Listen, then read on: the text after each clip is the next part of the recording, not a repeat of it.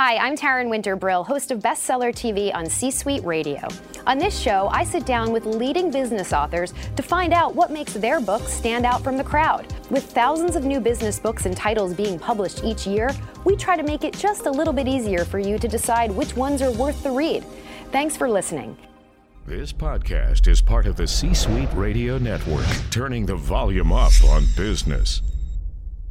Welcome to Bestseller T V. I'm Camilla Webster, and I'm joined here today by Keith Piggies. He is the author of Winning with Customers. Great to have you on the show. It's good to be here with you, Camilla. Tell me how to win with these customers. We all need to know. Well, we win with the customers by thinking about the customers first, and that's not something that companies do all the time. Um, but we have to think about the customers first, and we have to figure out what it really takes to help the customer be successful, uh, and then we have a shot at winning. Now, you've actually developed a playbook in the book. Um, give me some of the top points you would say that you've seen analyzing sort of the marketplace. First of all, I think it's important to understand where you stand today with the customer. And uh, a lot of organizations spend time thinking about how they're profiting from the customers. If you ask, what are your ten or twenty most profitable customers? People can tell you. But if you ask a different question, how are your customers really making money doing business with you mm. versus doing business with your competitor, tend not to have as much of that information readily available. So So the first thing to do is to figure out how your customer is winning doing business with you versus competitors. The second thing is you really have to understand what your value proposition mm. is. I mean, what are the things that you do that are really differential, that bring value to your customer that your competitors don't bring? And then you've got to quantify it. I know sometimes you don't want to do the math, right? But you can only really sell what you can quantify, what you can prove. And so the, the next point is you really have to have some analytics. You really have to use data to be able to prove what you do. And then ultimately, you want to focus on how to make your customer more money in the future. Right, so you're really asking readers in the book to basically do a state of the business, almost to clean house as a first part of the process. Yeah, I think that's important. It's important, you know, and we ask a question on the cover of the book, which I think is the question, and that question is, do your customers make more money doing business with you? I know there are lots of wonderful examples in the book. Share a couple of them with us to show how some of the things you've advised, which have been put in place, have actually improved business both for the business owner right. and the business customer. Yeah, well, there there's an example in the book of Owens Corning, and Owens Corning is a pretty significant example of how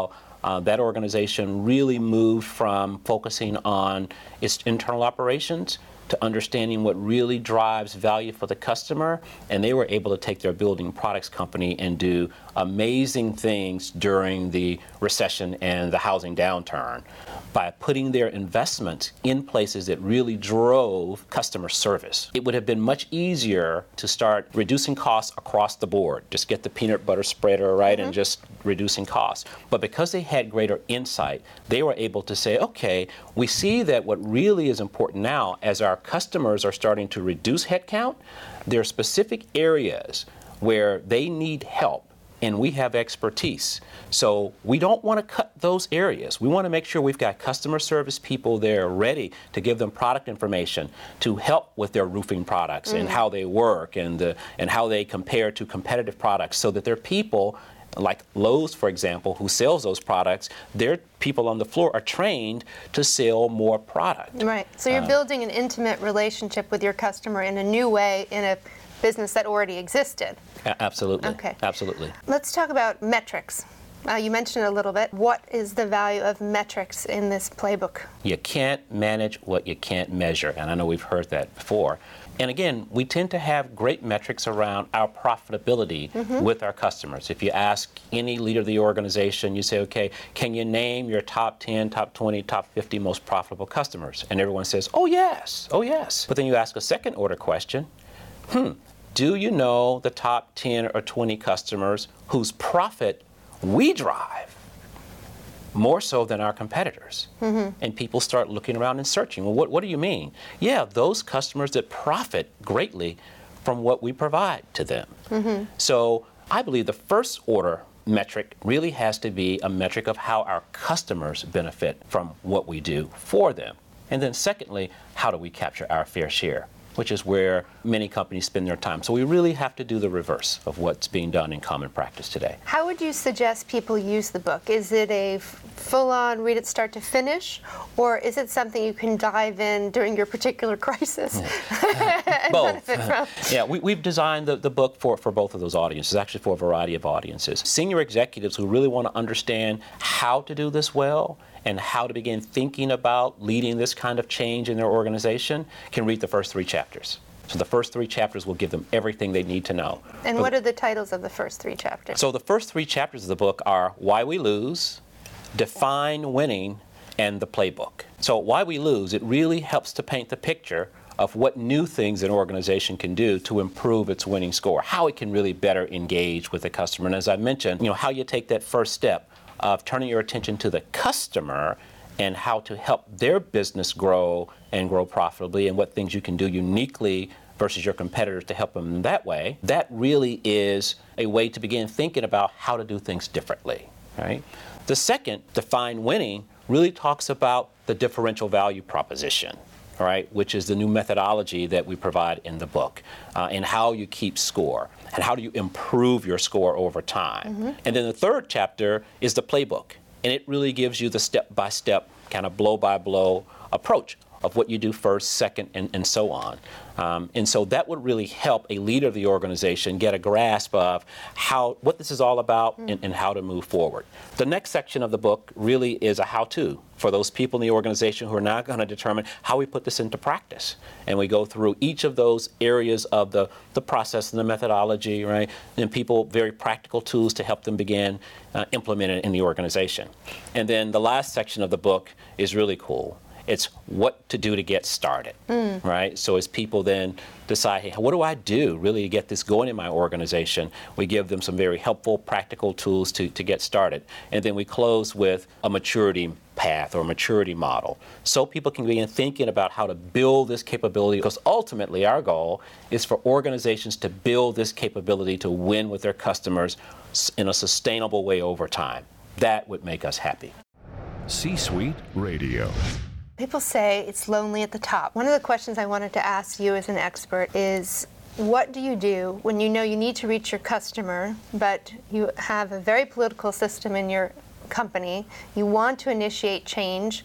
How do you take those first steps to also get in-company support for your B two B issue? Well, that's a very good question, and I know there are a lot of leaders who face that. I face that as a leader, as a practitioner. I think there comes a time where the leader, although it can be lonely at the top, has to uh, really speak the truth in an organizational setting. And I think that is a time that uh, the waters begin to part, and people began to understand that there really is a problem or an opportunity. So for example, the question that we raised on the cover of the book, uh, we suggest asking that question of your colleagues. Do you know how our customers make money?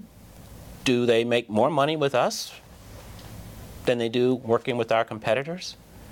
And listen for the echo. And that question, do your customers make more money, or do our customers make more money doing business with us? It's searing. And most organizations and most leaders cannot answer that question affirmatively. In fact, that's a wonderful way to approach it, because if you're at a board meeting, you're not saying Johnny, Marcus, and Alyssa are doing it all wrong. You're actually posing a fresh question so you can work together as a team. So that's that's great advice that's mm-hmm. in the book and from you here. Final question is about social media. Are we all tweeting too much to our customer or within our channels among each other in business? What should we be doing? The short answer, I think, is yes. I mean, there's a lot of clutter. I mean, there's a lot of information, and I think tweeting or using some other form of social media to communicate just because is probably not very effective. I think, like any form of communication, it's important to understand who you're communicating to, what's of interest to that audience, communicating something that's meaningful and differential, that sets you apart, that really addresses a need or a challenge or helps them to capitalize on an opportunity that's important to them. And then only communicating when you need to. Do you engage your customer to support you in sharing messages? Absolutely. In fact, I think one of the things that we talk about in the book is changing the conversation. Mm-hmm.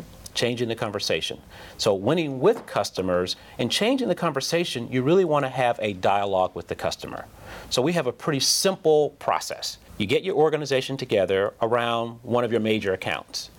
And that that group or team comes up with what they think really is valuable to the customer, how we're helping that customer to make more money doing business with us. You can call it a hypothesis if you want, right? What, what do we think, right? And we get really excited about that when we do it.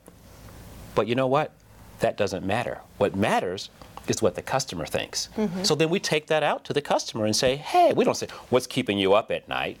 We go, here's how we think we help you make more money than our competitors. Mm-hmm. Let us walk you through and share our thoughts, and we would love your feedback.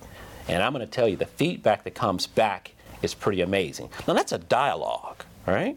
When the feedback comes back, it's either, hey, you're doing great in these areas, just as great as you thought, right?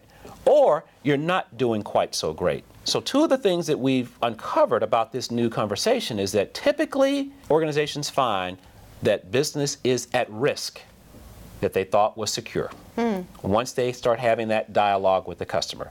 The other thing that we, we've learned is that in many cases, the company is leaving money on the table because they're delivering incredible value that they weren't aware of.